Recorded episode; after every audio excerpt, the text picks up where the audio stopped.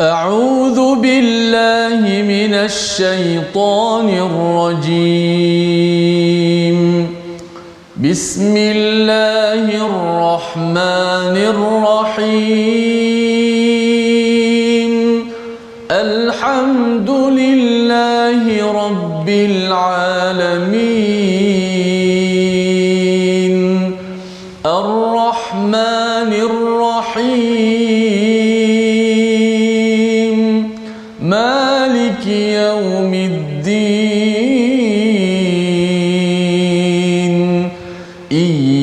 إياك نعبد وإياك نستعين. اهدنا الصراط المستقيم. صراط الذين أنعمت عليهم غير المغضوب عليهم ولا الضالين.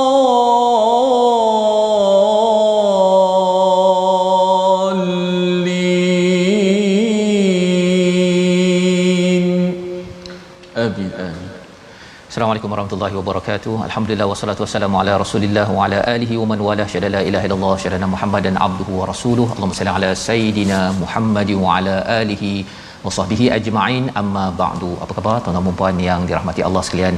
Kita bersyukur pada Allah Subhanahu wa taala pada hari yang mulia ini kita dapat meneruskan perkongsian pembelajaran kita daripada halaman 300 insya-Allah daripada surah Al-Kahf surah yang ke-18 surah yang bermaksud gua mempunyai tema bagaimana kita menghadapi cabaran akhir zaman dengan panduan daripada al-Quran kita ada cabaran beragama cabaran berilmu cabaran berharta dan juga cabaran kuasa yang ada yang Allah jadikan sebagai perhiasan dan kita perlu memastikan amalan kita adalah yang lebih baik berteraskan kepada panduan al-Quran. Pada hari ini kita bersama dengan Al-Fadil Ustaz Tirmizi Ali. Apa khabar Ustaz? Baik, Alhamdulillah Safa sihat ni. Alhamdulillah kita bersyukur pada hari ini Ustaz ya. Kita ya. bersama memulakan kembali minggu ini ya. Semalam kita sudah pun ulang kaji bersama dengan Al-Fadhil Ustaz Dr. Arif ya. ya. Banyak pencerahan yang dapat kita uh, peroleh semalam Alhamdulillah. Moga-moga tuan-tuan uh, surah Al-Kahfi ini uh, kita boleh buat catatan satu ayat demi satu ayat mungkin ada jurnal ya. Jurnal untuk surah Al-Kahfi ya agar saban minggu setiap minggu ada satu dua pelajaran yang kita boleh catat dalam ayat nombor 1, nombor 50, nombor 70, nombor 110 agar ia menjadi satu uh, panduan kepada kita memahami kepada perkataan daripada Allah Subhanahu Wa Taala. Pada hari ini kita akan melihat kepada halaman 300 jom kita saksikan apakah sinopsis ringkasan pada halaman ini. Bermula daripada ayat yang ke-54 hingga ayat yang ke-59, kita akan melihat kepada penjelasan Al-Quran, tugas para rasul yang membawa risalah, kezaliman orang yang tidak mahu beriman dan sebab ditundanya azab hingga waktu yang telah ditentukan sehingga ayat 59 dan kemudian kita akan berkenalan memulakan kisah ketiga. Ya kita sudah lihat kisah pertama kisah kedua. Kisah ketiga tentang cabaran ilmu di akhir zaman ini. Bagaimana kisah Nabi Musa dengan Nabi Khidir alaihi salam pada ayat 60 hingga 61.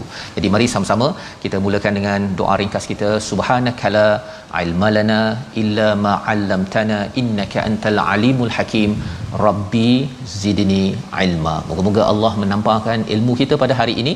Kita baca daripada ayat 54 hingga 57 dipimpin Ustaz Tirmizi.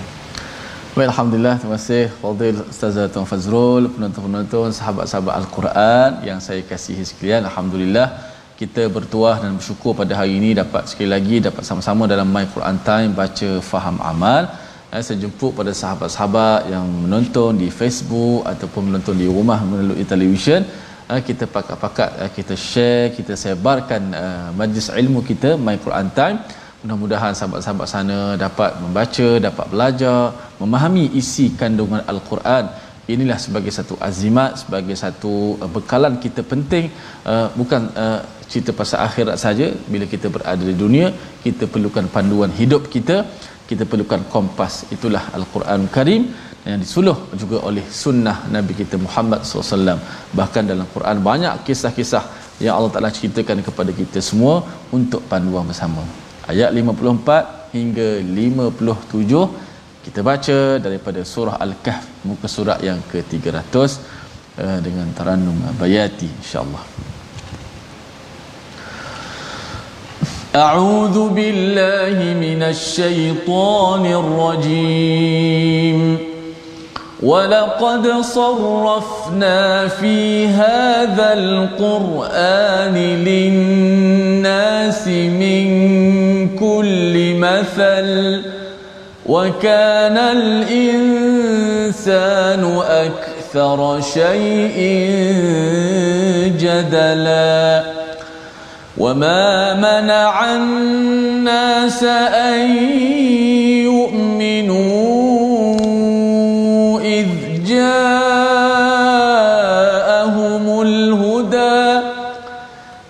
جاءهم الهدى ويستغفروا ربهم إلا أن تأتيهم سنة الأولين إلا أن تأتيهم سنة الأولين أو يأتيهم العذاب قبلا وما نرسل المرسلين إلا مبشرين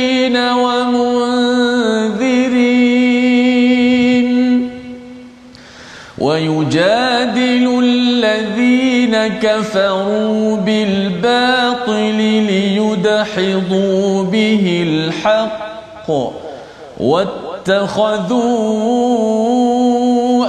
آياتي وما أنذروا هزوا ومن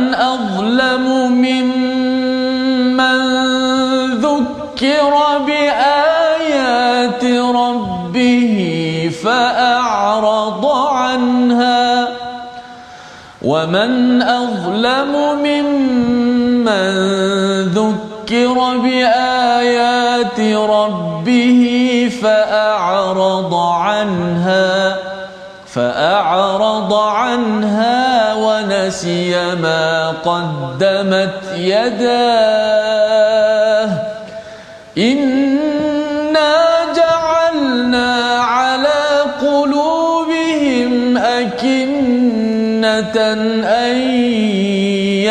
يفقهوه وفي آذانهم وقرا. وإن تدعهم إلى الهدى فلن يهتدوا إذا أبدا. صدق الله العظيم. Surah Al-Azim gitulah bacaan daripada ayat 54 hingga 57 sebentar tadi. Terima kasih ucapkan kepada Ustaz Tirmizi memimpin Ustaz ya. Kita meneruskan ya perkongsian bagaimana Allah memberikan uh, khutbah ataupun uh, peringatan di antara kisah kalau kita lihat surah Al-Kahfi ataupun Ashabul Kahfi kemudian Allah memberi komentar masuk kepada kisah pemuda yang mempunyai dua kebun ya yang dia rasa bahawa saya ini banyak harta saya ini banyak follower follower-follower saya pengikut saya ini tak macam kamu kepada orang sahabatnya yang beriman ya. Walaupun mereka dua-duanya dikomentar oleh ulama sebagai mereka yang yang Islam ya yang menyerah diri kepada Allah. Tetapi bab iman itu mempunyai konsep yang salah ya bagi seorang yang mempunyai dua dua kebun tersebut.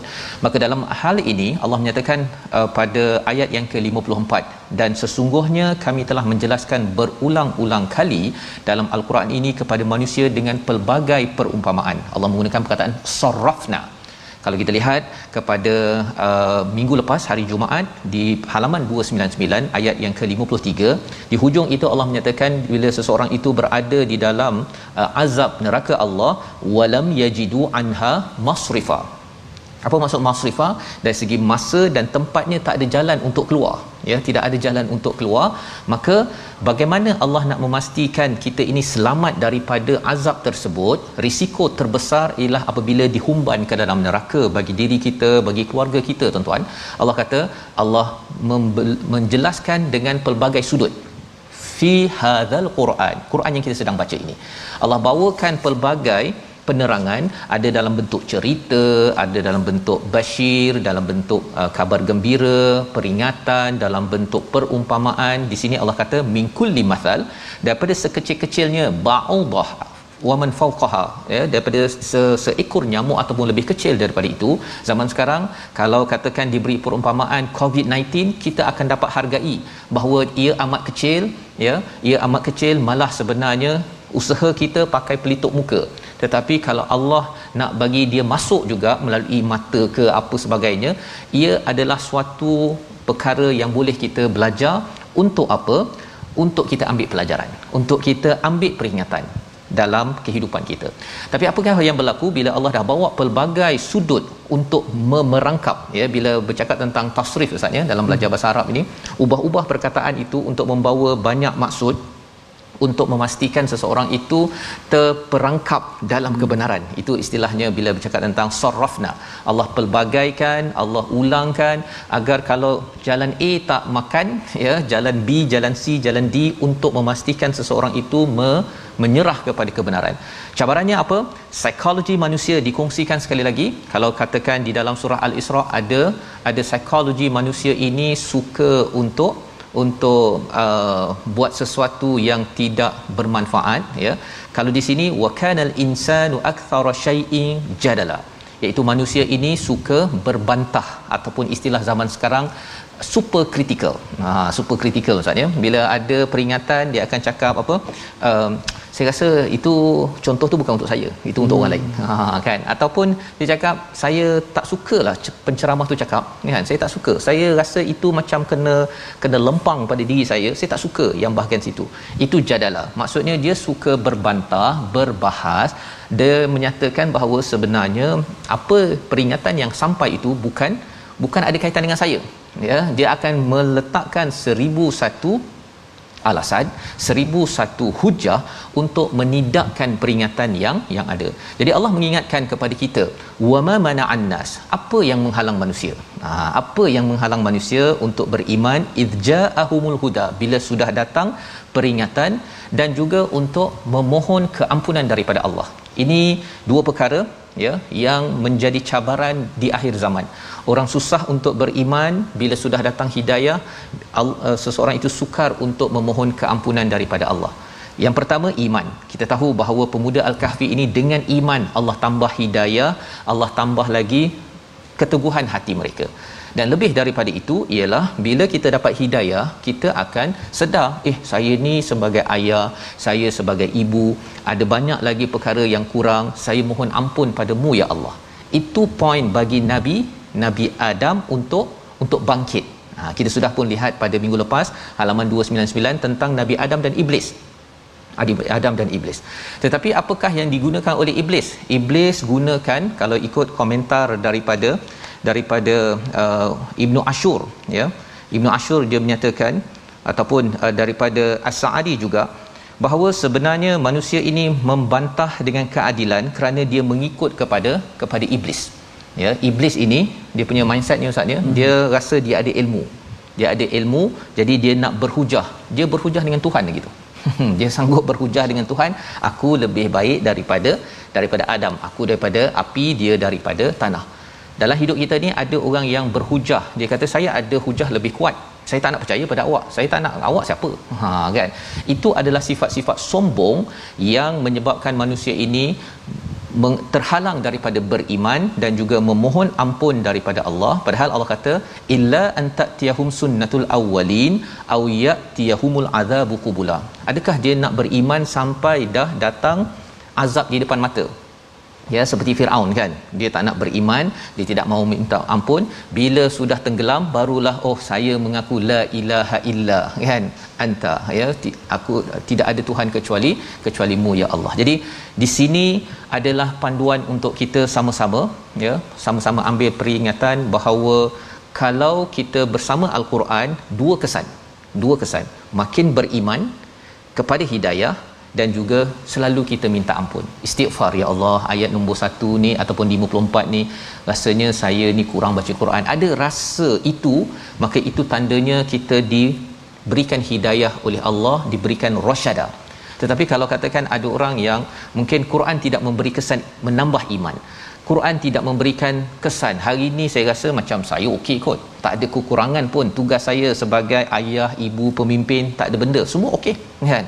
Kalau rasa begitu itu akan membawa kepada bibit iblis sebagaimana yang dinyatakan pada ayat 50 yang kita baca pada minggu minggu lepas. Jadi bagaimanakah kita nak memastikan memastikan kita sentiasa dapat mesej daripada al-Quran, risalah daripada Quran, nabi diutuskan dan ayat 56 kita nak ambil perhatian agar kita jangan mengikut kepada jejak langkah mereka yang kufur kepada al-Quran. Apakah cirinya? Cirinya kita baca sekali lagi ayat 56 bersama Ustaz Tirmizi. Baik, terima kasih Ustaz Fazrul di atas uh, pencerahan dan penerangan tadi. Mudah sama-sama dapat kita menambahkan lagi keimanan dan keyakinan kita kesan daripada al-Quran yang kita baca. Ayat 56 kita baca sekali lagi untuk dapat sahabat sama-sama kita mengambil pengajaran daripada ayat ini. A'udzubillahi minasyaitanir rajim. Wa ma nursilu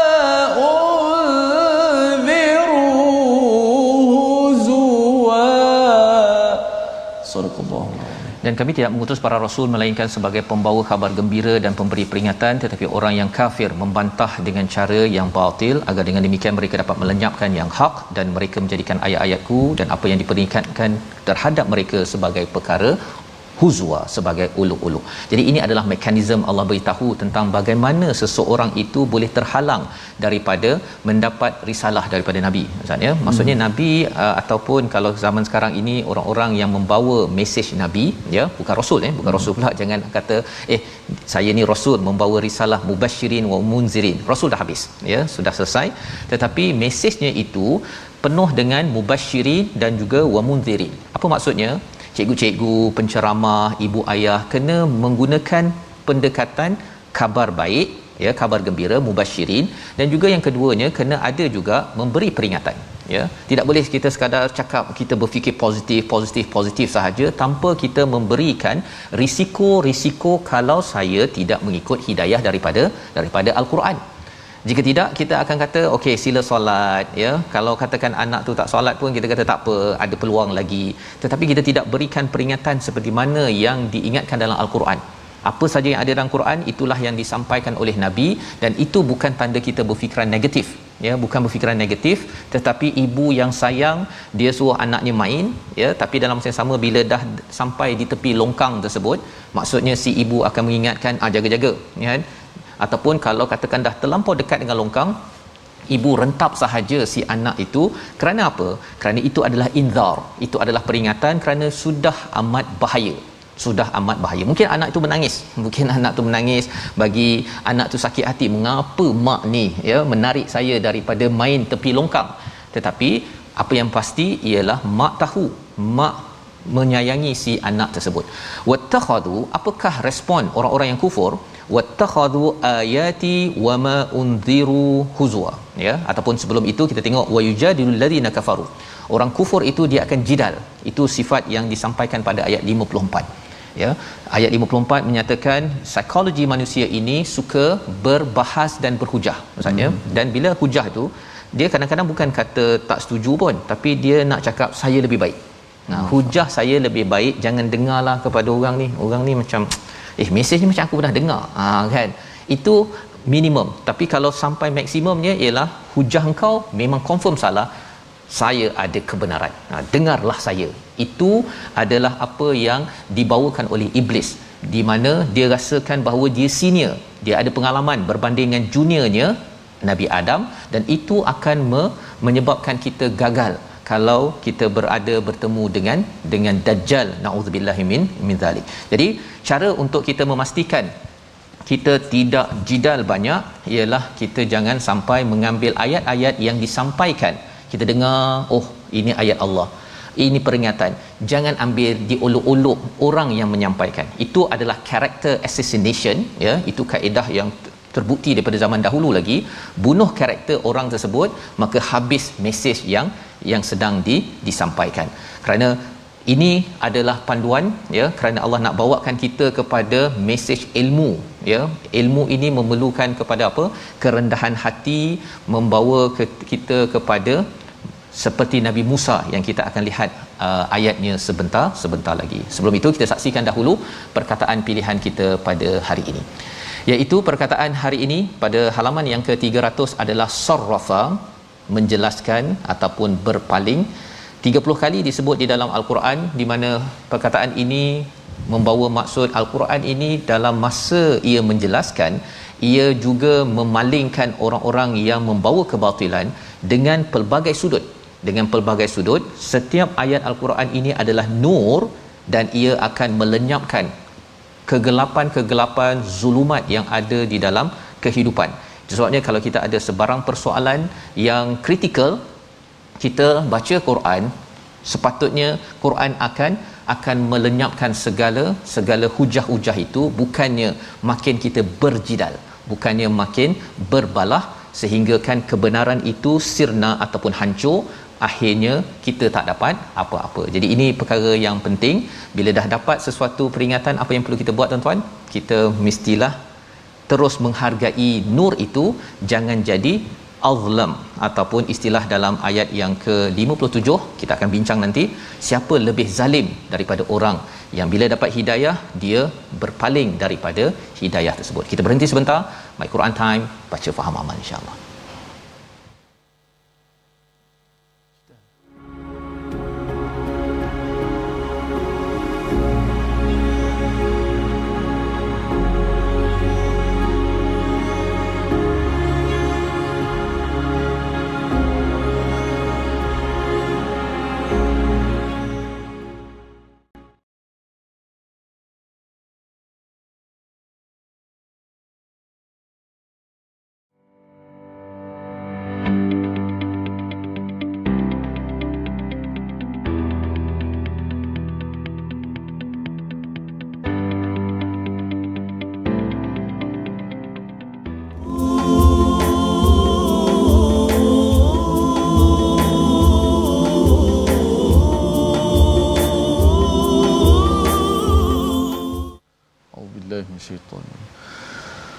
يضاعف له العذاب يوم القيامة ويخلد فيه مهانا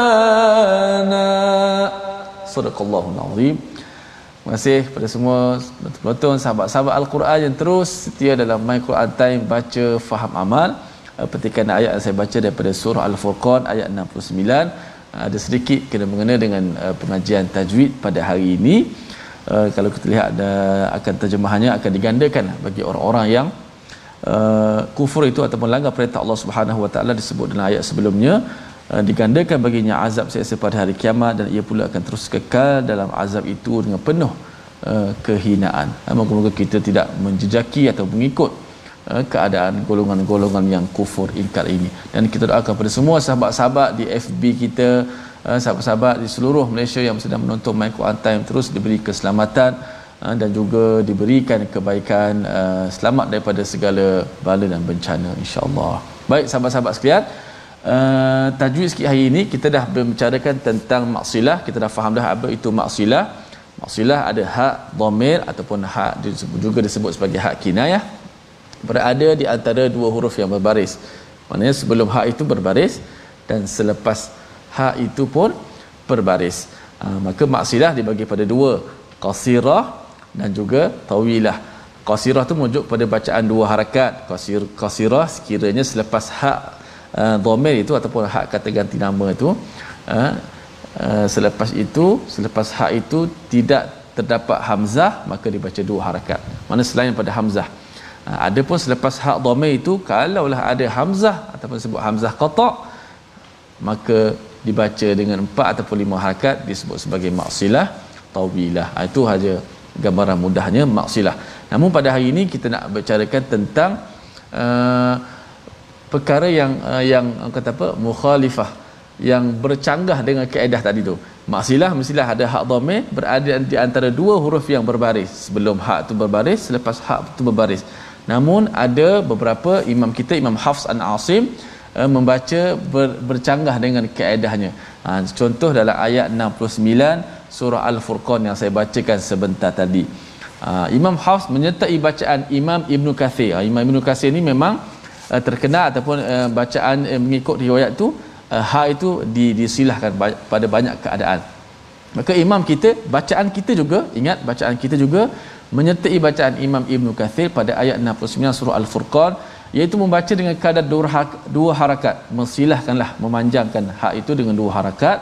Contoh pada surah Al-Furqan muka surat 366 yudha'af lahul adzabu yaumal qiyamati wa yakhlud fihi muhana wa yakhlud fihi muhana. Pastikan perhatikan pada kalimah ataupun huruf ha pada kalimah fihi hak yang berbaris di bawah itu. Kalau ikut kaedah fihi itu sebelum ha itu ada ya yang mati. Sedangkan kaedah Imam Hafs ataupun kaedah kita baca itu sebelumnya mesti berbaris. Di sini sebelumnya ya yang mati. Seperti kita baca surah al-baqarah dzalikal kitabu la raiba fih dzalikal kitabu la raiba fihi huda. Kita tak panjang kat situ tak panjang. Fihi huda kita baca pendek. Ha, sebab ya mati. Tetapi di sini ha, walaupun ya mati kita baca panjang ha, baca dua harakat uh, mengikut Imam Hafs. Uh, walaupun walaupun macam mana pun dalam Quran dah diletak dah tanda ya kecil selepas hak itu menandakan bacaan itu tetap dipanjangkan, dua harakat. Ha, jadi pengecualian daripada kaedah dah. Hmm. Jadi penting perkara tersebut tadi ustaz ya bila tengok kepada maksud dia itu Ya. Memang fihi muhana itu sebenarnya dia macam kena eh, kan kan uh, dia dipanjangkan sikit itu Ya. kehinaan yang diberikan kepada orang yang diazab itu ya uh, dia macam ditonyoh lebih lagi Betul. kan bila digunakan perkataan fihi berbanding dengan fihi muhana itu macam azab itu macam sambil lalu sahaja itu kalau kita tengok dari segi kesan bacaan sebentar tadi hmm. Ustaz ya dan mungkin ada ada ada banyak lagi rahsia lah dari Betul. segi cara bacaan itu sendiri. Jadi itu uh, sedikit peringatan untuk kita uh, dari segi bacaan tajwidnya dan kesan psikologi kepada kita. Pasal sebenarnya Quran ini Ustaz ya bila Allah letakkan uh, sarrafna termasuklah tadi bila bacaan-bacaan ini pun dipelbagaikan untuk kita merasai pelbagai pelbagai ilmu satu tetapi lebih daripada itu adalah pelbagai perasaan. Kerana manusia ini dia kadang-kadang kalau diingatkan sekali dua kali satu cara dua cara dia tak jalan. Ya malah Allah cakap dalam ayat yang ke-57 waman azlam. Siapa lebih lagi zalim? Lebih lagi zalim daripada orang yang diingatkan tentang ayat-ayat Tuhannya kemudian dia berpaling dan juga dia melupakan maqaddamat yadah apa yang dia buat. Dia tak kisah apa yang dia buat kan dia rasa macam orang lain tak betul tak betul tak betul hina hina yang betul saya.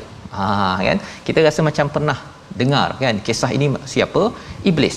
Iblis ini dia dapat peringatan dia buat-buat dia lupakan perkara itu dia tutup ya digelapkan peringatan daripada Allah untuk bersujud. Dan kemudian dia rasa bahawa saya betul apa? Kan? Saya betul jadi bila saya betul dia sampaikan iblis ini dia me, tak nak sujud kepada uh, menghormati kepada Nabi Adam dan mempertikaikan Allah Subhanahu Wa Taala. Ada orang yang begitu. Kerana dia bermain dengan perkataan pendapat sendiri, sayalah yang betul dalam beragama, orang lain no way. Kan? Tetapi sebenarnya tuan-tuan kita sama-sama sedang mencari dalam perjalanan menuju Allah Subhanahu taala. Jadi kesan orang yang berpaling ini ya? Inna ja'alna ala qulubihim akinnah. Ya? Diletakkan pada dia satu lapisan penyumbat ya kepada hatinya. An yafqahu. Ha, perkataan yang kita nak beri perhatian ke sini adalah yafqahun bukannya ya'lamun. Ya'lamun kita mungkin tahu zatnya mm-hmm. dia dah baca Quran 30 juzuk contohnya. Tetapi Allah nyatakan di sini perkataan yafqahun. Yafqahun ini yang memasukkan yang faqih ya? Dia bukan sekadar tahu tapi dia faqih ataupun pakar dalam memahami dan mengamalkan apa yang dibawakan oleh Allah Subhanahu Wa Taala.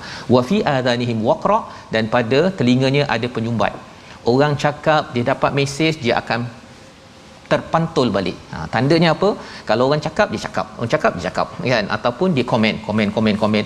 Tak ada satu yang dia senyap, okey saya rasa ini peringatan daripada Allah, saya kena ambil ini sebagai hidayah pada saya pada hari ini. Kesannya apa? Di hujung ayat 57, wa in tad'um ilal huda, kalau kita ajak dia kepada hidayah, falan yahtadu idan abada tidak akan dapat hidayah disebabkan sudah ada penutup penyumbat pada hati dan telinga kerana kerana perkara tadi suka ber berjidal suka berbahas suka untuk memperolok-olokkan kebenaran yang datang daripada orang lain yang sebenarnya hakikatnya daripada Allah dan juga suka untuk melupakan ya melupakan peringatan. Jadi ini adalah satu uh, amaran bagaimanakah Allah memberi peluang kepada kita. Allah masih bagi peluang pada semua orang.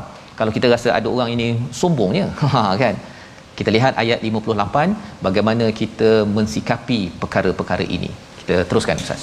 Baik, terima kasih Fadil Ustaz Fazrul. Uh, penonton sahabat-sahabat Al-Quran, uh, saya melihat di Facebook Ustaz Faz, uh, penonton-penonton rata-rata semua bertanyakan kepada keadaan uh, uh, sahabat kita juga yang selalu mhm. menonton Quran iaitu Puan Julaiha binti Abdullah yang berada di uh, LA, Los Angeles. Uh, moga-moga sahabat-sahabat pun uh, menanti berita di sana mudah-mudahan uh, diberi peliharaan ya, juga keselamatan oleh Allah Subhanahu Wa Taala daripada uh, berlakunya gempa bumi tersebut dan juga penduduk-penduduk diselamatkan insya-Allah. Mudah-mudahan selamat belakalah insya-Allah Safas eh. Ya insya-Allah. Baik kita sambung bacaan uh, 58 hingga 61 melengkapkan muka surat yang ke-300 surah Al-Kahfi. أعوذ بالله من الشيطان الرجيم. وربك الغفور ذو الرحمة. لو يؤاخذهم بما كسبوا لعجل لهم العذاب.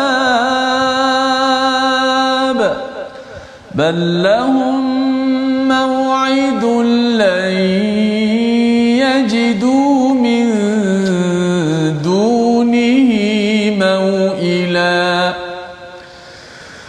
وتلك القرى أهلكناهم لما ظلموا وجعلنا لمهلكهم موعداً وإذ قال موسى لفتاه لا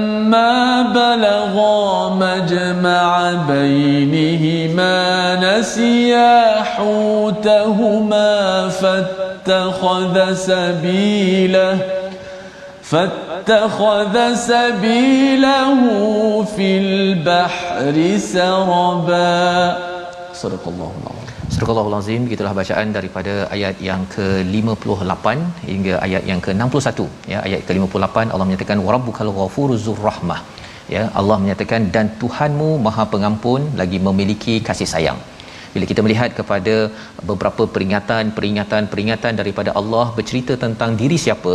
Diri saya. Kan? Manusia ini suka berdebat suka apa dia tidak mahu untuk mem, uh, cepat-cepat beriman tidak mahu cepat-cepat memohon keampunan. Uh, kemudian tadi bercakap tadi apa yang dia dah buat dia tak kisah. Kan? Dia rasa apa yang saya dah buat semua betul. Kan? Istilahnya fa'arada anha wa nasiya ma qaddamat yadah Allah memberikan peringatan demi peringatan demi peringatan. Dan pada ayat 58 ini Allah membawakan basyir ya. Wa rabbuka ghafurur rahmah Allah ini Maha Pengampun. Allah lah yang mempunyai rahmah. Dengan rasa rahmah Allah itulah kesannya apa tuan-tuan?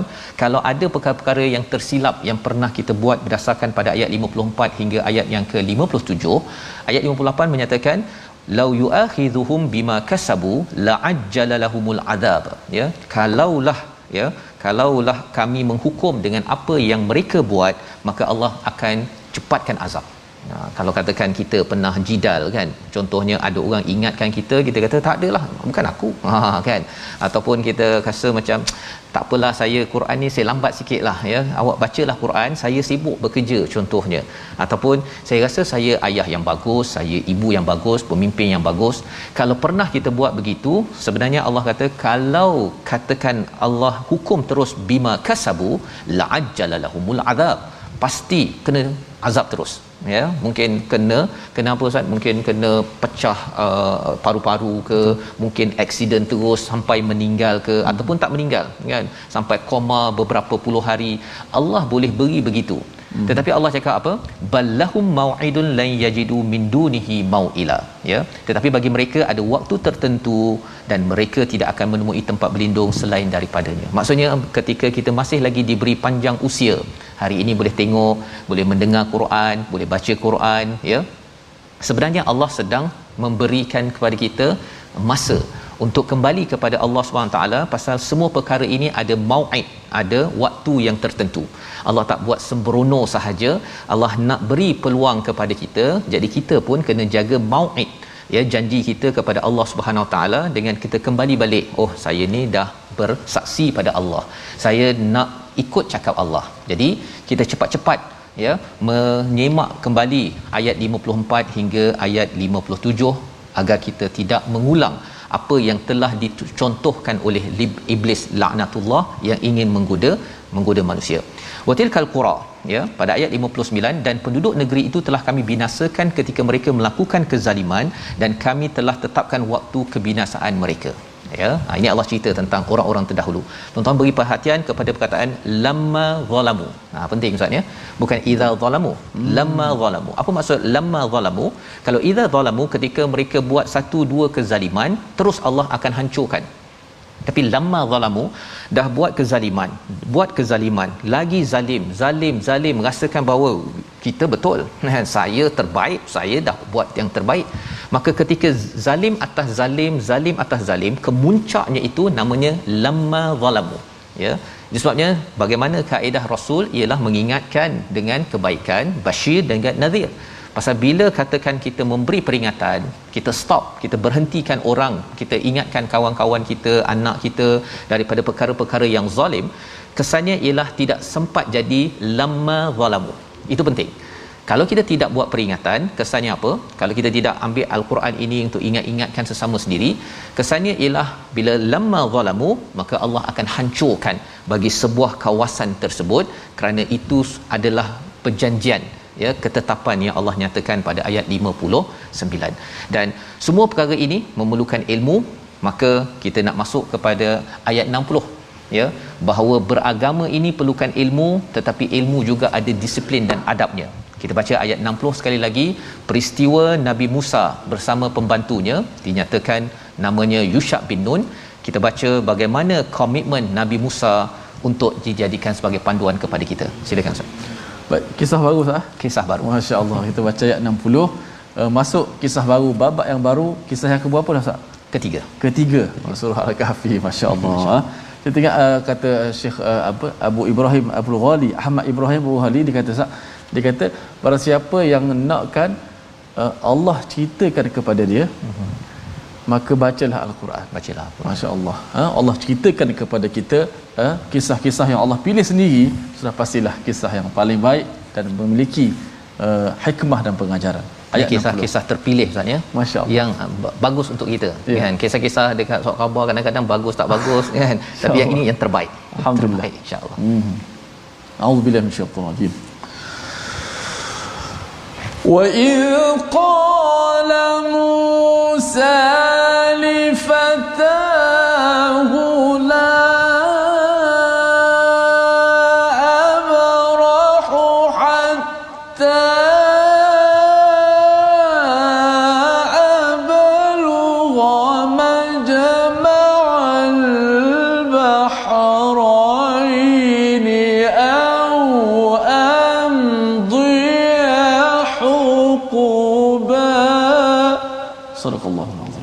ingatlah ketika Musa berkata kepada pembantunya aku tidak akan berhenti berjalan sebelum sampai ke pertemuan dua laut atau aku akan berjalan terus sehingga bertahun-tahun. Ha, jadi ini permulaan bila dalam hadis Nabi dinyatakan bahawa siapakah yang berilmu? Nabi Musa bertanya pada Allah, Allah menjawab bahawa ada seorang lain.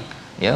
Pasal Nabi Musa menjawab kepada Bani Israel, Bani Israel cakap siapa yang lebih pakar yang berilmu? Nabi Musa menjawab, Nabi Musa kerana beliaulah yang mengetahui Taurat kitab yang turun kepada Bani Israel. Rupanya diingatkan oleh Allah, maka bagi seorang nabi yang merendah diri sanggup untuk menyatakan la abrahu hatta aku tidak akan berhenti sampai berjumpa pertemuan dua laut ini yang dimaklumkan oleh Allah tempat uh, hamba itu tinggal au amdiya huquba ataupun aku akan teruskan musafir aku ini bertahun-tahun. Uh, huquba ini adalah jamak kathrah ustaz ya, hmm. bukan jamak uh, uh, uh, taklil ataupun yang apa jadi dua jenis jamak.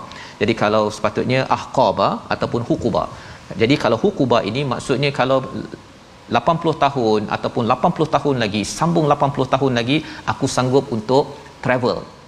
Sanggup untuk musafir untuk apa mencari orang yang berilmu tersebut. Lambang kepada kerendahan hati ya tidak seperti iblis ataupun pengikut-pengikutnya yang kata bahawa sayalah yang paling yang paling pandai. Baik. Jadi ayat yang ke-61, falamma ya apabila mereka sampai ke pertemuan dua laut itu, mereka lupa akan ikannya. Ha ya, terlupa akan ikannya fattakhaza sabilahu fil bahri ajaba saraba ya iaitu kalau katakan dah jumpa pertemuan antara dua laut itu mungkin begitulah gayanya ustaz ya uh, kalau pertemuan dua laut tak tahu kat mana kita tak tak perlu tahu kat mana tempat itu tapi pelajarannya ialah apa ketika sampai ke tempat itu mereka berdua terlupa.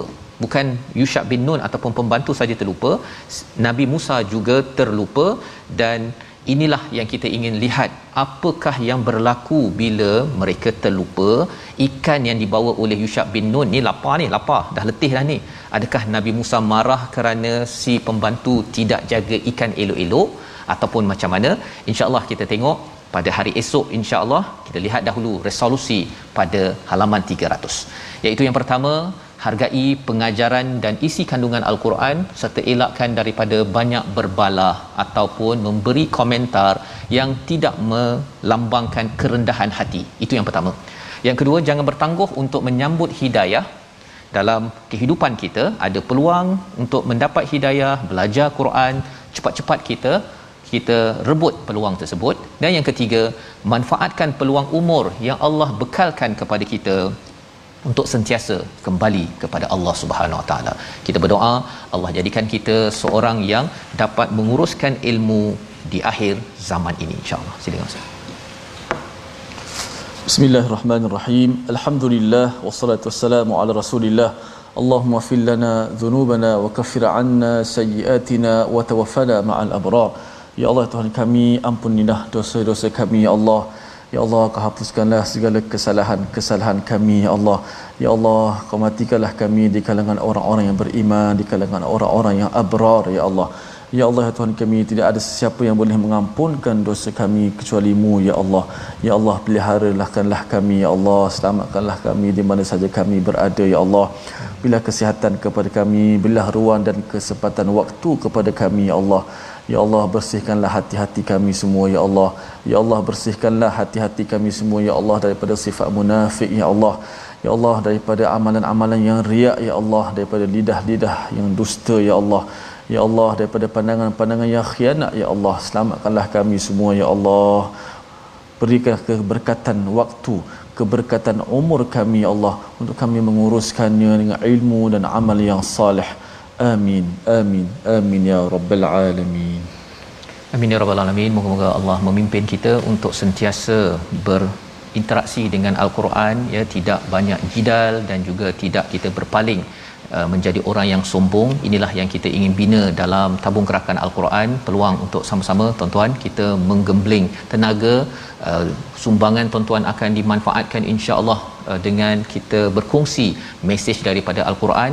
Moga-moga tuan-tuan bersama keluarga terus dipancarkan dengan nur al-Quran bersama saya dengan Ustaz Tarmizi ya. Kita semua hmm. satu dunia mendapat hidayah terus menerus daripada Allah Subhanahu Wa Taala. Kita bertemu lagi dalam ulangan pada malam ini dan juga pada hari esok insya-Allah.